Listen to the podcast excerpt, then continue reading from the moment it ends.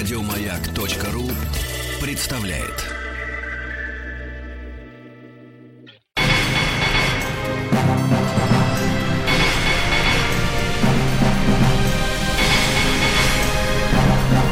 Собрание слов с Антоном Долиным. Здравствуйте, у микрофона Антон Долин. Сегодня у нас дорогой долгожданный гость Федор Бондарчук. Федор, привет. Привет, Антон. Спасибо за приглашение. У нас много разных поводов для э, нашей встречи и разговора, но я хочу начать с э, фильма, который не то что на слуху, а просто его смотрят сейчас, и я знаю, что у него очень хорошие сборы. Мне кажется, что они просто превосходные для... Я не специально не называю цифры, потому что окончательной цифры еще нет. Для такого фильма. Я говорю о фильме «Призрак». Что значит «такого»? И мне кажется, что наша аудитория, в особенности аудитория тинейджеров, которые ходят в кино в таких количествах, она вообще не приучена смотреть отечественные фильмы. Она не понимает, зачем они нужны, она не понимает о чем, она не понимает, как они могут конкурировать с голливудскими фильмами. И когда выходит картина отечественная, на которой молодая публика идет, это практически феноменальное событие. Ну, поправь меня, если я не прав. Нет, ты абсолютно э, прав. Если взять все трейлеры на кинопоисковиках русских картин и прочитать комментарии, то недоверие аудитории, конечно, большое. Прорвать, пробить недоверие аудитории, чем мы и занимаемся, используя там разные составляющие. То, что произошло с «Призраком», э, действительно сложный жанр. Семейное кино, так называемое доброе кино. От словосочетания «мы снимаем», «мы продюсируем». Я люблю продюсировать доброе кино. Меня интересует доброе кино. Э, я лично пугаюсь, потому что Я за тоже. это всегда звучит как-то рискованно. Но, согласись, за этот период было сделано многое для того, чтобы словосочетание «доброе кино» стало не знаком качества, а, так сказать, наоборот, такое предупреждение. Осторожно, русское доброе кино. Да уж не поспоришь. Поэтому «Призрак. Опасная территория» дети, насмотренные в свободном пространстве интернета, ищущие, желающие развлечений с технологиями, которые обновляются, и на сегодняшний момент мое твердое убеждение, что инструментарий у кинематографистов западных э, позволяет абсолютно быть свободным, будь то история любви в Атлантиде под водой или космическая бойня на Марсе, все что угодно под землей, надо, как, как угодно. Это будет убедительно. Поэтому удивлять чем-то можно. И я, например, знаю, чем. Возвращаясь или начиная разговор про призрак, там сошлось многое. В первую очередь сценарий.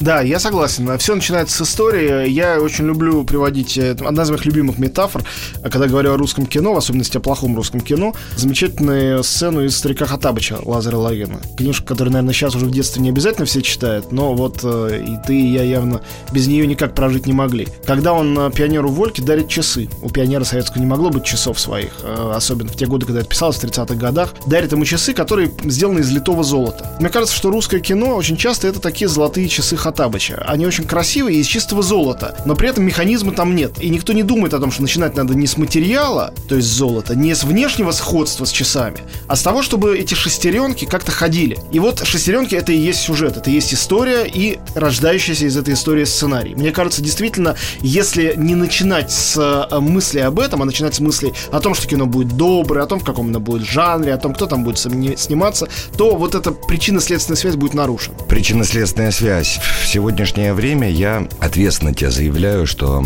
со многими авторами словосочетание причинно-следственная связь, фантомные персонажи, темпоритм, золотое сечение сценария и так далее, это все неведомые формулировки. Я не шучу. Поэтому вот то, что в театре называется петель к- крючочек, меня так порадовало в «Призраке», которые сценарий докручивали э, до конца. И там, мне кажется, все работает. Большая заслуга. Сергей Михайлович Сельянов, продюсер картины, он как бы всегда ратует, ты знаешь это прекрасно, за образование, за и в первую очередь за сценарные факультеты, группа территории, редактура и так далее, и так далее, что было вымыто временем. И сценаристов первого уровня мы все знаем, а достучаться до них сложно, потому что они расписаны, как ни странно. То есть, ну и не странно. Еще странно, их мало довольно. И, конечно, Мало. они очень востребованы, естественно. Да, до там 17 обращайтесь в 2020 году. Но вот проблема это действительно большая и сложная. Сложное. В нашем случае я порадовался тем, что действительно работали над сценарием подробно, скрупулезно и сознанием. Но кроме сценария, все-таки тут есть очень много разных факторов, которые сошлись. Но мне кажется, что самый из них странный и непредсказуемый это, собственно, жанр. Это же, ну, как сказать, это мистическая комедия для детей или для подростков, э, или, или семейная, так скажем, мистическая комедия.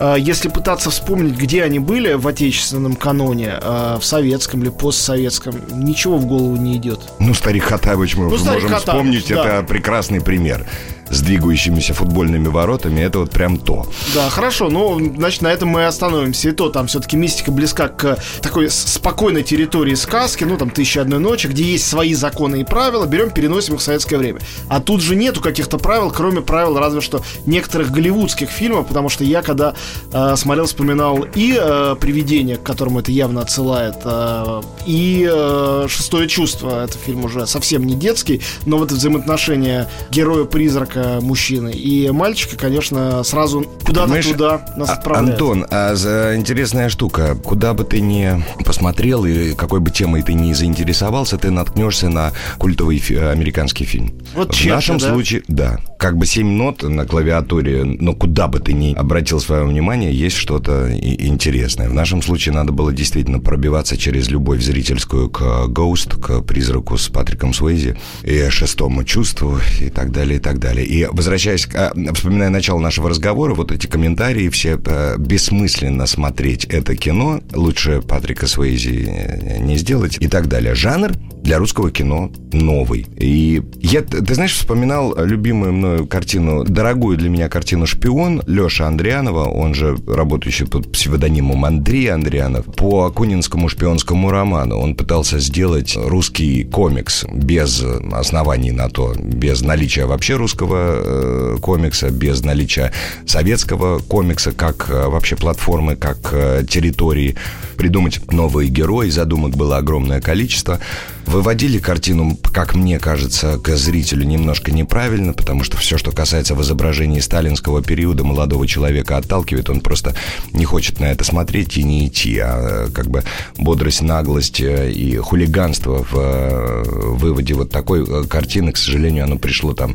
чуть позже, опоздали. Сложности вот с этим жанром были, потому что мы не знаем этого, у нас нет этого в культурном коде, у нас нет своих героев, у нас нет, у нас это этой территории. Тем более супергероев. Тем более супергероев. У нас этого нет, поэтому кому интересно это создавать, э, я не могу сказать нужно, но, наверное, нужно, потому что мир разнообразен, и, сегодняшняя наша ядро аудитории 12 лет, 25 лет, ну, она интересуется совершенно другими вещами. Она следит за другими героями, персонажами, мультфильмами, музыкой и так далее, и так далее, и так далее. Если не играть на этой территории, будет сложновато. Поэтому был найден вот тот ход минимальными инструментами, потому что, как правило, это связано с большим продакшеном, как правило, это связано с э, созданием мира, территории, созданием образом, это связано с компьютерной графикой и так далее, и так далее, и так далее. Это все дорого. Это тот вот редкий случай, когда нашли баланс ну, я всегда Кристофера Нолана вспоминаю, который дикий противник э, компьютерной графики и максимально, если возможно, сделать старыми э, классическими способами обмануть зрителя просто здесь и сейчас на площадке,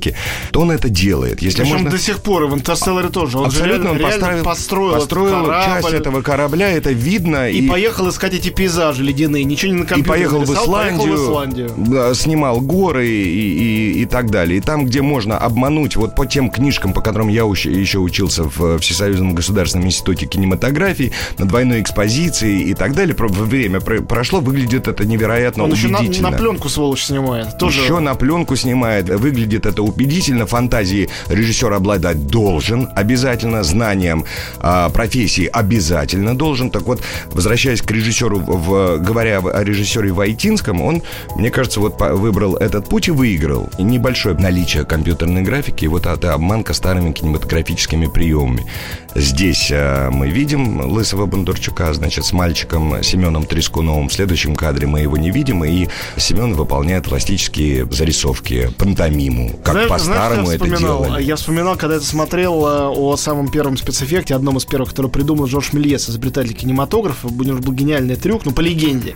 Когда он снимал стул, был стул, а потом он ставил камеру и стул убирал. И камеру снова включал. И люди сидели в зале, «А, стул исчез. Вроде комната, никто его не забирал, он никуда не провалился, он просто исчез. Это было абсолютное чудо. Но ты представляешь, что я помню своими глазами картонный Великий Новгород, который совмещали с перспективой горизонта. И Вадим Иванович Юсов, это наш великий классик, это снимал. И никто в жизни никогда бы не догадался, что это э, не построенный город. Это магия кино. Я с детства этим заражен, а люди одержимые, и, они заражаются сразу же, в один момент. Ну как от этого нельзя? в А если это в детстве приходит? Картонный город, который ты снимаешь на пленку, и ровно через несколько дней ты видишь чудо. Невероятно совершенно то, что эти вещи передаются зрителю. Он же не видит этой иллюзии, он же не понимает, что это иллюзия. Но он каким-то странным шестым чувством ощущает, когда смотрит фильм, что это не нарисовано, а как-то создано иначе, то, что это настоящее. Я недавно общался с шведским режиссером Роем Андерсоном, он рассказывал, что ну, у него нет денег на спецэффекты компьютерные. Он говорит, я все делаю при помощи тромбдой. Я говорю, что? Он говорит, ну как вот, вот э, ренессансные живописцы делали. Я рисую перспективу улицы, а снимаю или делаю огромный потолок. Я говорю, на компьютере не пробовали? Говорит, конечно, пробовал, гораздо хуже. Ну вот, говорит, лучше пришли Хорошо, специалисты. вспомним из последнего а, отель Гранд Будапешт. Да. Построен Рукотворное рукотворное произведение, просто piece of art. э, Это Кустарная настоящее. работа. И Оскары в результате за работу художника-постановщика, костюмера, именно за это рукотворное чудо они получают свои призы. Волшебство и абсолютное наслаждение от э, того, что ты смотришь. Не будем забывать, что Нолан, который сегодня один из самых э, крутых режиссеров с точки зрения использования все равно визуальных эффектов и огромные у него бюджеты, начинал с фильма «Преследование», за который получил главный приз в Роттердаме. Снятый, он был, не помню, за 5 тысяч долларов, что ли. Вообще за ни за что. То Но есть, тогда я отвечу тебе, моим любимым эм, рестлер. Где? В фильме «Рестлер»? Рестлер, режиссер от Даррена Аронофски. Даррена Ароноского, его черно-белую картину э, «Пи», э, которая Да, была снята тоже. за 40 тысяч долларов. Я у него спрашивал, а как ты вообще это сделал? Он говорит, только товарищество. Мы вышли все из USC, и это был мой курс, э, это был мой оператор, мой директор. Мы собрали 40 тысяч долларов, сняли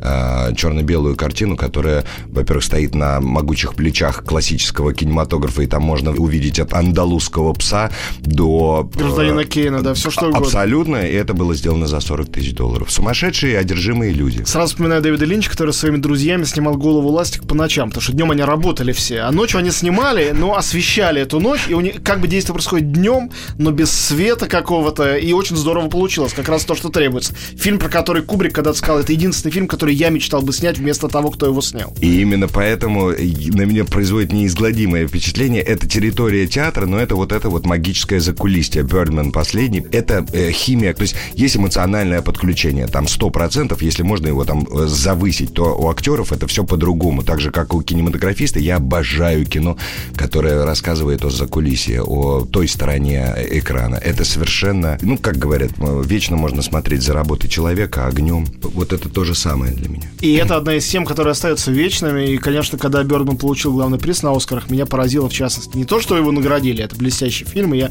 когда его впервые увидел, сразу сказал, что его должны наградить на Оскарах. Только не думал, что самым главным. А то, что со времен э, всяких Сансет Бульваров всего прочего, столько было фильмов об этом, о театре в кино, о кино в театре, о том, как они совмещаются, судьба актера, судьба режиссера. И все равно эта тема остается такой болевой точкой, из которой можно эти сюжеты продолжать черпать, ну, каждый год. Не знаю, не каждый Антон, а или можно день. я задам тебе вопрос? Да. Я тебя мучаю уже последний, наверное, год этим. А ты угадываешь номинации? Не номинации, а, ну, победу. На этот вопрос тебе отвечу после нашей маленькой рекламной паузы. Антон Долин и его «Собрание слов». Антон Долин и его «Собрание слов». У нас в гостях Федор Бондарчук. Говорим, ну, хотели поговорить о работах Федора. В результате вообще говорим о кино. Может, это и лучшая версия. Но мы сейчас к работам Федора, естественно, вернемся тоже. Да, касательно угадывания того, кто чего получит, это, конечно, дико азартно. Лотерея такая, и иногда абсолютно пальцем в небо. Я, например, был уверен в этом году, что получит приз фильм «Отрочество» Али Бёрдман. Несмотря на то, что меньше было номинаций, как-то мне так чувствовалось. Но, с другой стороны, я с грустью обнаружил, правда с грустью, что вот в 80% случаев я угадываю его, кто победит на премиях, на фестивалях. Я уже просто, ну, чувствую что-то в воздухе такое. Это для тебя с грустью, для меня это невероятный интерес. Я помню, Я как, понимаю. когда был 2000 год, в Каннах показали «Танцующую в темноте», и э, очень многих людей этот фильм чудовищно возмутил, что это какая-то спекуляция. Середина только фестиваля. Мне показалось, что это гениально.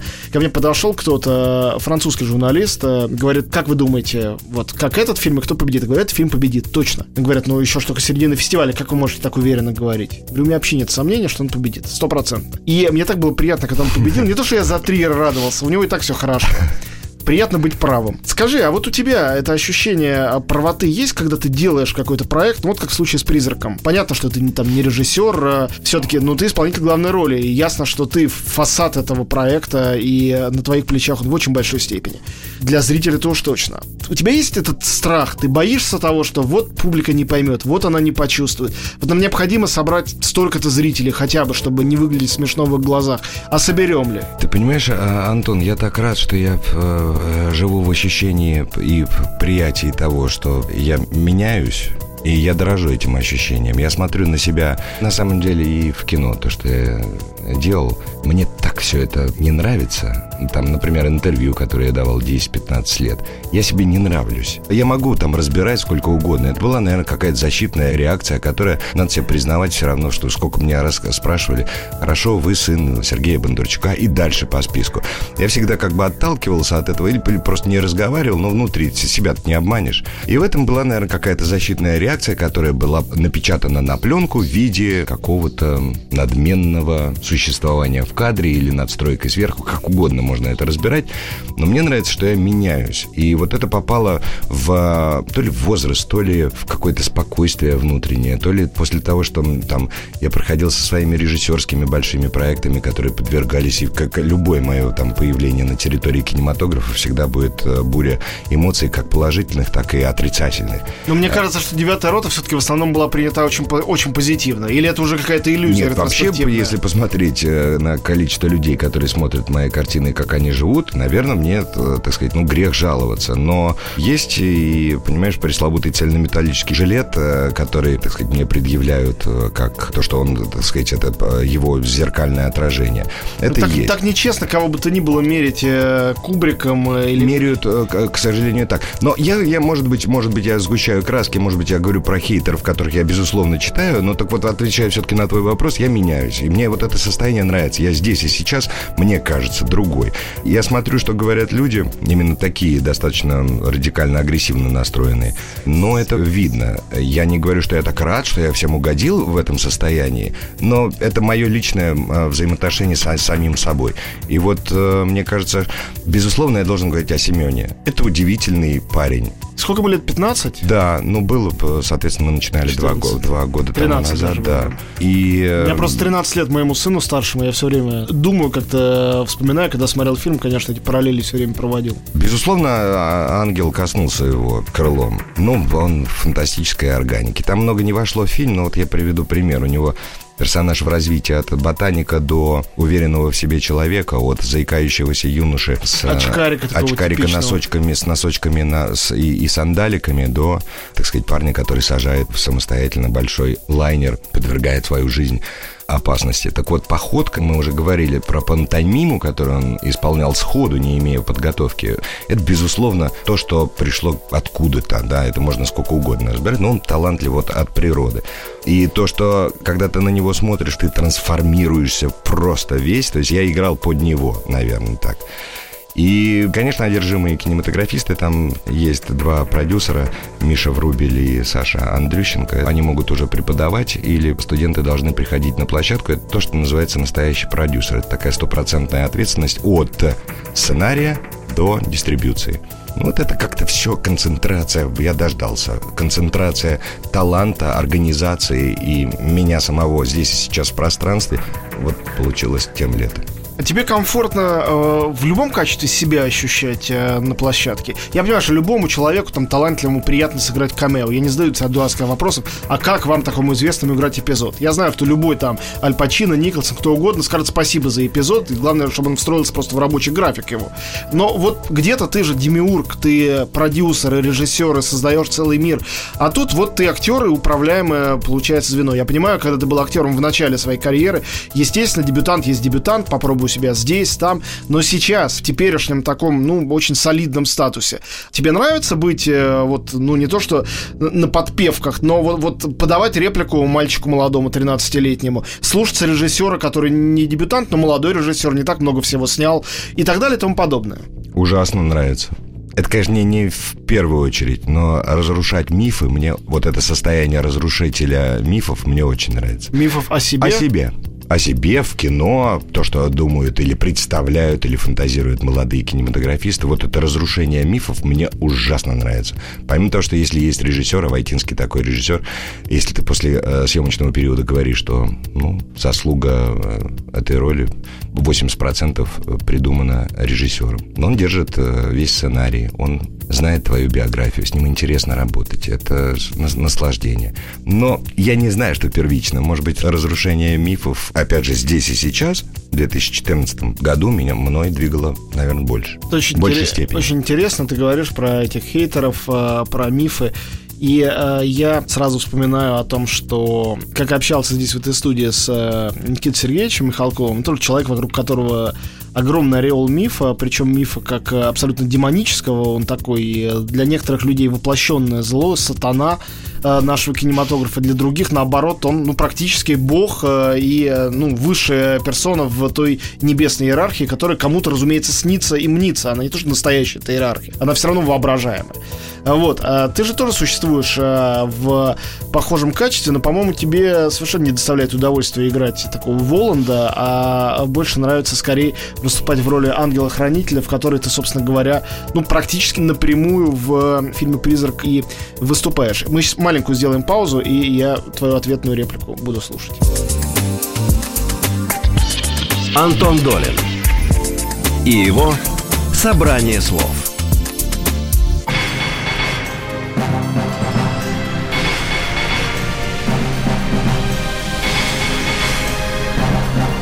Собрание слов с Антоном Долиным.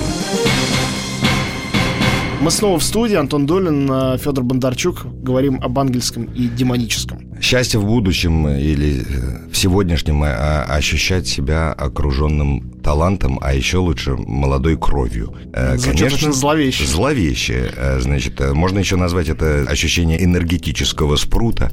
Но если я представляю интерес, если возможно обмен опытом и энергией, меня это невероятно вдохновляет. Собственно говоря, мало вспоминаем, когда все это началось, на пустыре, и какие веселые, трагичные истории окружали и составляли вообще весь этот путь. И здесь и сейчас мне, конечно, хочется быть полезным, но если быть откровенным, конечно, я черпаю энергию и Э, талант и, и то, что происходит. Я, ты понимаешь, вот эта жажда и жадность до информации, до чувств, до состояния. Я жадный до этого. И я в это, себе в этом признаю.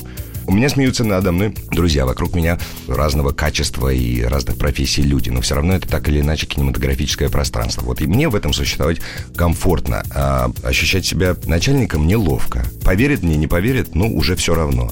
Но а вот продюсером, как вот ты продюсируешь один фильм за другим, только что вышли «Батальон» и Это наш год, 2, а мы долго к, к этому шли и по, Психологически готовились? Студии большой, и мы еще не закончили. Выйдет «Воин», выйдет э, три, три комедии до конца года, и пакет нас э, следующие там полтора-два года, мне кажется, очень сильным. Но вот это совпало с кризисом, если говорить там про окно возможностей я не скажу, что это окно возможностей. По кинопроизводству мы можем поговорить об этом отдельно. Действительно, в сегодняшнее время комфортно снимать.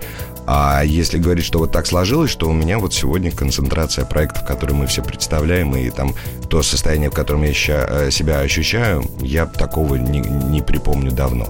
Поэтому еще раз отвечаю на твой вопрос. Люди, люди, люди, окружение, окружение, состояние и ощущение обмена энергии, подпитываться от молодых, жадность до информации, жадность до кинематографической информации, жадность до э, визуальной информации. Когда я смотрю то, что появляется в э, кино, э, я до сих пор ощущаю себя в, в злом таком состоянии раша. Это не зависть, но это такая вот э, невероятное желание употребить то, что ты видишь, потому что это, ну это как, это безусловно вселенная, это безусловно ты включ, не то что включен, ты болен этим, и вот в этом состоянии ты и пребываешь. Скажи, а ты продюсер-начальник, ты продюсер-босс или ты продюсер, который дает людям работать и э, дает деньги или там добывает деньги, дает и не вмешивается. Ну вот у меня был эксперимент с Валерией Гай Германикой, где мы зашли в э, там не, ну, относительно небольшой бюджет был, мы проэкспериментировали, мы понимали, что это риск. И это была абсолютная свобода э, Леры. Мы занимались... Фильм мы... был блестящий. Был, в смысле, он и есть блестящий Спасибо. будет. Э, Антон, мы занимались обустройством ее творческой территории. Проблема моя, которую я признаю, я, так сказать, верю режиссерам. Ничего себе проблема. То есть продюсер должен быть человек, который не доверяет, проверяет, я обжигался, исправляет. Я обжигался. Есть внутренний, есть внутренний конфликт, когда я иду, то есть это какая-то мег, мягкотелость, наверное, когда я могу пойти на уговоры. Я над собой работаю. Это не совсем хорошо. Если ты несешь ответственность, опять же, мы говорили уже об этом, то ты уж будь добр, так сказать, делай это все до конца. И здесь, ну, не место для, наверное, я так думаю, не место для вечерних разговоров за чаем и слез, когда старик, поверь мне, ну вот поверь, видишь, я рыдаю, переживаю, я же так переживаю. Ты понимаешь, что ты должен поверить, ты рвешь мне сердце и душу. Я знаю, что это так, ну поверь, дай мне шанс. Ну хорошо, я не уверен, что это правда. Ну правда, нет, поверь мне. И ты идешь на это и обжигаешься. Или нет? Я думаю, что тут все в очень большой степени зависит от умения как бы читать людей, видеть их, кто они такие, каков потенциал, потому что очень многие самые ведущие, лучшие, потрясающие режиссеры, которых я интервьюировал, мне на вопрос, вот как вы выбрали это, как вы поняли, что вот этот актер сюда Всегда ответ дико прост. А, да никак. Вот кастинг должен быть правильным. Человек правильный, ты его подбираешь, и дальше он дает тебе максимум того, что он может дать. И все. Вот Коина мне так рассказывали про Хавьера Бардема в «Старикам здесь не место». Говорят, ну вот еще прическа. Прическа все его сделал. И все, а в остальном, что мы-то, режиссеры, можем? Мне кажется, что э, по-настоящему хороший продюсер, он иногда таков же. Он не создает там из чего-то из глины, не лепит режиссера. Ему главное его найти и увидеть в нем то, что тот способен сделать, а дальше дать ему это сделать. Но, может быть, я не прав, потому что я-то не продюсер. Я, я не помню, кому смотрю. принадлежит э, фраза. Она мне очень нравится. Я знаю массу продюсеров, которые ради достижения своей цели и проекта пожертвовали многим от залога своих квартир до потери здоровья и так далее. Режиссеров ни одного. Вот они какие гады-то, да? То есть все-таки продюсер больше свою вот печень, сердце и все прочее вкладывает это все. Ну, думаю, да. Понимаешь, есть один пример, э, и мы его знаем, но он же был и продюсером. Это Фрэнсис Форд Коппола и вся его многострадальная история с э, апокалипсисом. Это, конечно, ну, это уже в истории, э, так сказать, мирового кинематографа. Но в конечном счете он же победителем остался. Да. Золотая пальмовая ветвь его, а самое главное, фильм-то его в истории, и его оттуда никак не вычеркнешь. Да, был ад с Марлом Брадо, и вы фильмы резали, что там только не было. Да, это правда. Хорошо, давай э, понемножечку перейдем все-таки к режиссерским твоим делам. Я понимаю, что про себя как про продюсера говорить э, можно долго и в разных качествах, потому что фильмы у тебя очень разные. Там от батальона до Духлеса и до Германики, э, там, ну, просто вселенная, да, пропасть. Совершенно разные вещи для разной публики с разными задачами. Но скажи, ты Сталинград и его колоссальный успех воспринял как э, какой-то вид травмы? Я чувствую, что отчасти такой травмой был невероятно тяжеловесный, видимо, тяжелый э, опыт с э, обитаемым островом. А насколько Сталинград и обрушившийся на тебя негатив огромного количества там влиятельных людей в нашем обществе, и с другой стороны колоссальное внимание публики э, я думаю, что это рождало целые энергетические поля. Вот как это личностно переживалось и пережилось ли это до конца? Ну, если бы не было внимания аудитории, есть такое понятие, сейчас «Сталинград» самый кассовый фильм России. Понятие, так и есть, это да, факт. но я там кассовое убираем на зрителя. Вот если бы не было этой стороны, было бы сложнее. А так он, конечно, разделил э, аудиторию, зрителя и разных э, философов, э, как не только от кино, но вообще. Поэтому я скорее э, доволен и э, горжусь э, этим. Понимаешь, он вызвал невероятный интерес абсолютно разнообразных представителей мировой элиты. Вот это интересно. Сказать, что пробил лист с Сталинградом возможность разговаривать не только на очень русские, понятные здесь темы, да, пробил. Узнал ли я, что такое китайская большая аудитория? а это вообще другой мир. Вот это э, не слова. Я это видел, я с ними разговаривал, я это ощущал. Это просто другая планета. Мы это до конца не понимаем, но мы просто не то что разные. Это две, это как нефть и вода. И вот это вот ощущение немножко большего, чем, э, ну, например, то, что было с девятой ротой здесь, в стране, в России, оно дает качественно другие эмоции и отношение к себе. Вот это я первый раз почувствовал. И это ощущение и понимание, оно перебивает любые, так сказать, э, тот же разговор с самим собой или там э, то, что ты читаешь, тот же негатив или там э, какие-то разрываемые бури эмоций и комментарии. Вот, Сталинград, конечно, вывел меня просто по внутреннему ощущению, по осознанию кинематографического, большого кинематографического пространства, меня лично вместе с моими будущими картинами на другой уровень. И это прекрасно ощущаю, это ощущение очень странное странно и, ну, интересно. Я вижу, что ты человек э, угрызающийся, все время занимаешься каким-то самокопанием. Тебе нравится, что ты меняешься с годами. А, смотришь назад, а, смотришь вперед, сравниваешь это все. Тебе не посещает мысль, что вот надо было сделать это иначе? Это все что угодно. И фильм, и какой-то жест, и какие-то слова. Или когда, по меньшей мере, если говорить о фильмах или о ролях, это сделано, это уже запечатано, это уже вписано какую-то твою биографию, историю, и пусть оно таким и остается. Нет, все надо сделать э, было иначе. Э, девятую роту надо было выпускать, надо было поверить и, и себе самому. И выпускать ее 3.15. Э, режиссерская версия, которая, к сожалению, утеряна. Но вот по поводу Сталинграда я не мог сделать, иначе у меня не хватило просто на это, ну, бюджета. Я бы его делал еще радикальнее. И э, место для этого был, были и были придуманы более, ну, совсем наглые сцены. Это было и воздушный бой, когда сидят два маленьких человека и смотрят в небо, и перед ними раскрывается страшная, но невероятно завораживающая картина. Вот эта вот картина, она должна была сделать, но мне просто не хватило уже на это ни, никакого ни, ни, ни бюджета. И таких сцен было много. Понятно, что степень обсуждения и вообще реакция на то, что если бы это получилось, была бы адекватно, пропорционально. Она была, была бы еще жестче. Но это была моя задумка. Он и так обсуждается. Это некая, так сказать, смесь слоу-моушена с компьютерными играми, никакого отношения к любимому советскому кинематографу не имеет. Так я, и не, я это и не делал. А почему это должно был... иметь отношение к советскому кинематографу? Это и был мой эксперимент, мой вызов. Э, да, действительно, сакральной темы, которая у нас до сих пор остается сакральной темой. И любое посигновение на тему или возможные варианты визуальные даже, визуального восприятия сакральной темы Великой Отечественной войны, они очень опасны. Конечно. Но надо сказать, что фильм Озерова, условно говоря, он же тоже ничего общего не имеет там с повестью Некрасова в окопах Сталинграда. Это два разных мира, два разных подхода. Хотя и то, и другое условно находится внутри советской парадигмы. Ну и что? Все равно все у всех разное. И одна война у Тарковского, а другая у Ильяма Климова, а третья у Шипитька, а четвертая у Германа. И все режиссеры... То есть, как бы, я вообще не понимаю, когда вот это так называемое золотое сечение предъявляется как претензия режиссеру, а мы-то ждали вот того. Ну, кто чего ждал, непонятно. Ну, а ты пойми еще, что меня, у меня же они сражались за родину отца. Да, и это... все. И, и как ты тогда, знаешь что? Клеймо. Знаешь, не, не занимайся лучшей профессией. Иди точи шарик-подшипники. Но у меня будут лучшие шарикоподшипники.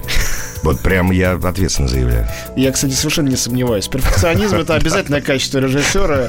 И без этого но речь тогда должна идти о том, чтобы дальше снять фильм, который вообще никакого отношения к наследию отца не будет иметь, что это будет просто уже из какой-то другой оперы. Мне кажется, что ты, вот можно по-разному относиться к режиссеру Бондарчуку, но мне кажется, что режиссер Бондарчук современный режиссер, вот это совершенно точно. И я думаю, что даже те люди, которые с отвращением говорили о Сталинграде, ну что вот это то, что сейчас ценится, вот это не операторская работа, а дрянь, это актеры не играют, вот тогда-то играли. Ну да, но это, можно к этому относиться с полным отвращением и с негодованием. Но это то, как это выглядит сегодня, как хотят видеть зрители сегодня, как они на это смотрят. И которые пошли и посмотрели. Да, они это доказали делом. Да. Здесь вот ничего невозможно сказать. Да, ну хорошо, ладно. Я напомню нашим слушателям, что находящийся у нас сейчас в гостях э, Федор Бондарчук, кроме того, что он вызвал бурю негодования, а также, впрочем, и восторга в своем фильме «Сталинград», и собрал рекордную за всю историю новейшую аудиторию зрителей, также был приглашен работать э, в Голливуд, где он будет, по всей видимости, что мы на это все надеемся, снимать свой следующий полнометражный фильм. И вот об этом мы после маленькой паузы с ним и поговорим. Антон Долин и его «Собрание слов».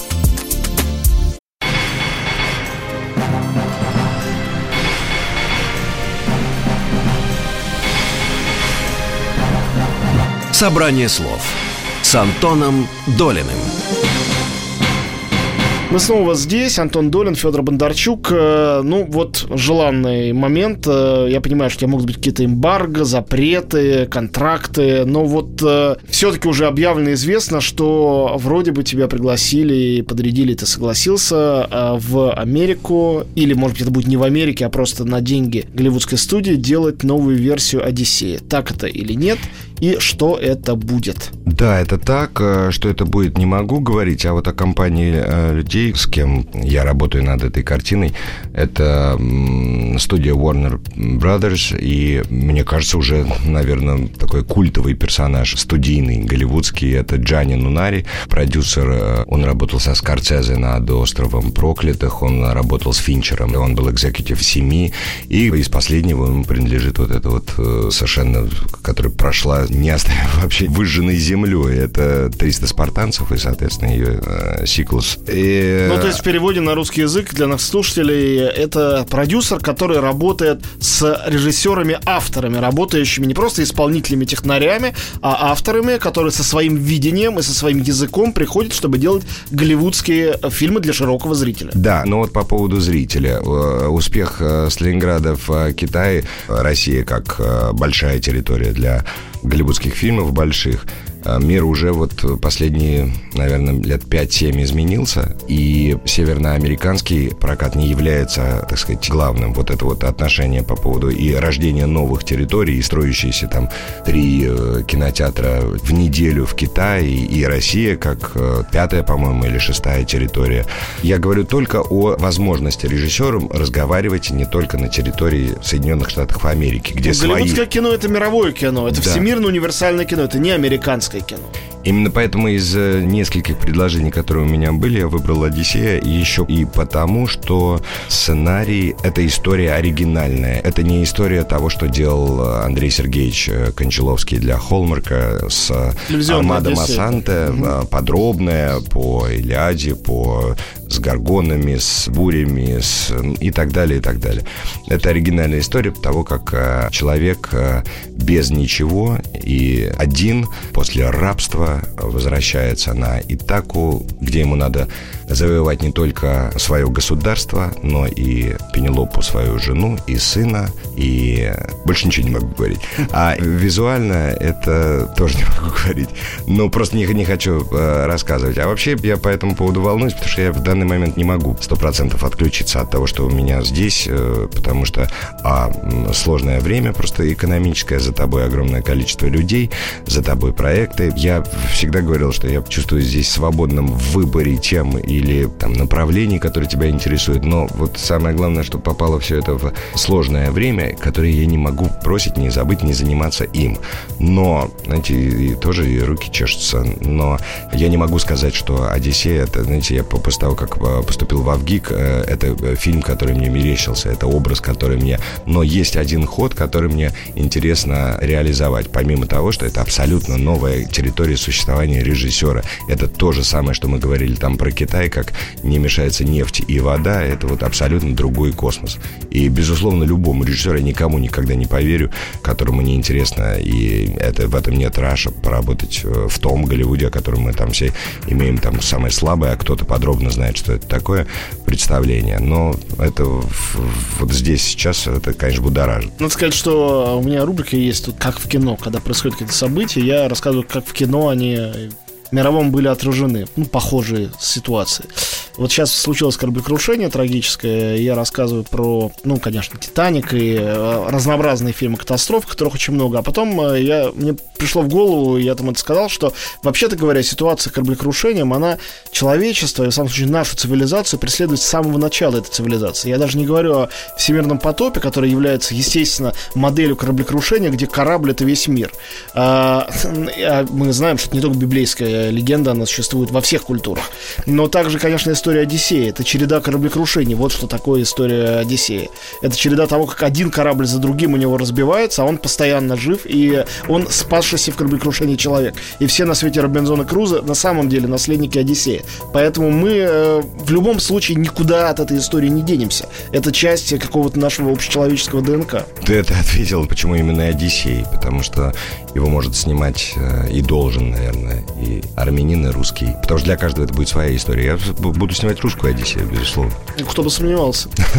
Федор, слушай, ну у нас э, время заканчивается, и все-таки э, я понял, что огромное количество проектов продюсерских в этом году. Понятно, что Одиссей где-то там э, на ближнем горизонте маячит, но я никогда не поверю, что у тебя нету замысла какого-то большого русского фильма или небольшого русского фильма, который ты хочешь э, снимать до этого, после этого, вместо этого, если что-то не получится. Наверняка что-то такое есть. По-моему, я сейчас на хулигане с этим. Вот прямо сейчас вот, вот ты прям попал с вопросом, не могу ничего не, не, не говорить, но прям вот позавчера что-то меня прям вот он и лежит, и вот и, и снимай. Расскажу.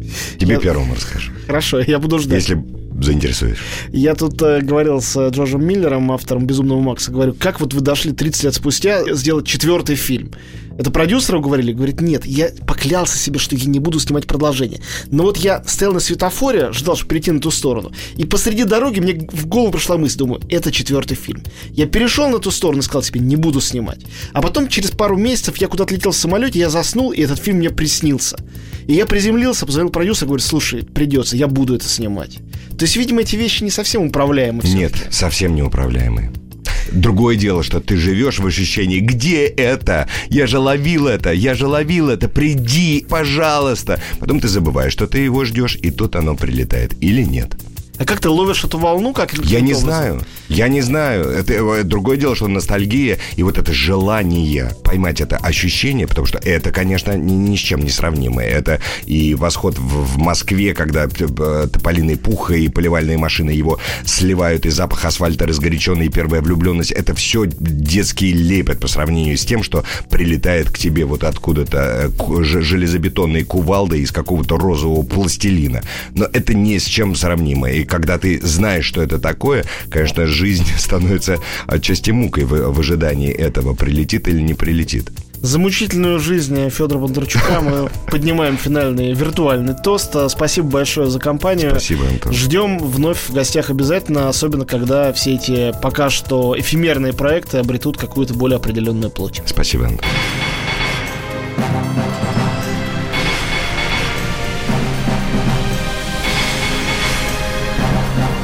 Собрание слов с Антоном Долиным. Еще больше подкастов на радиомаяк.ру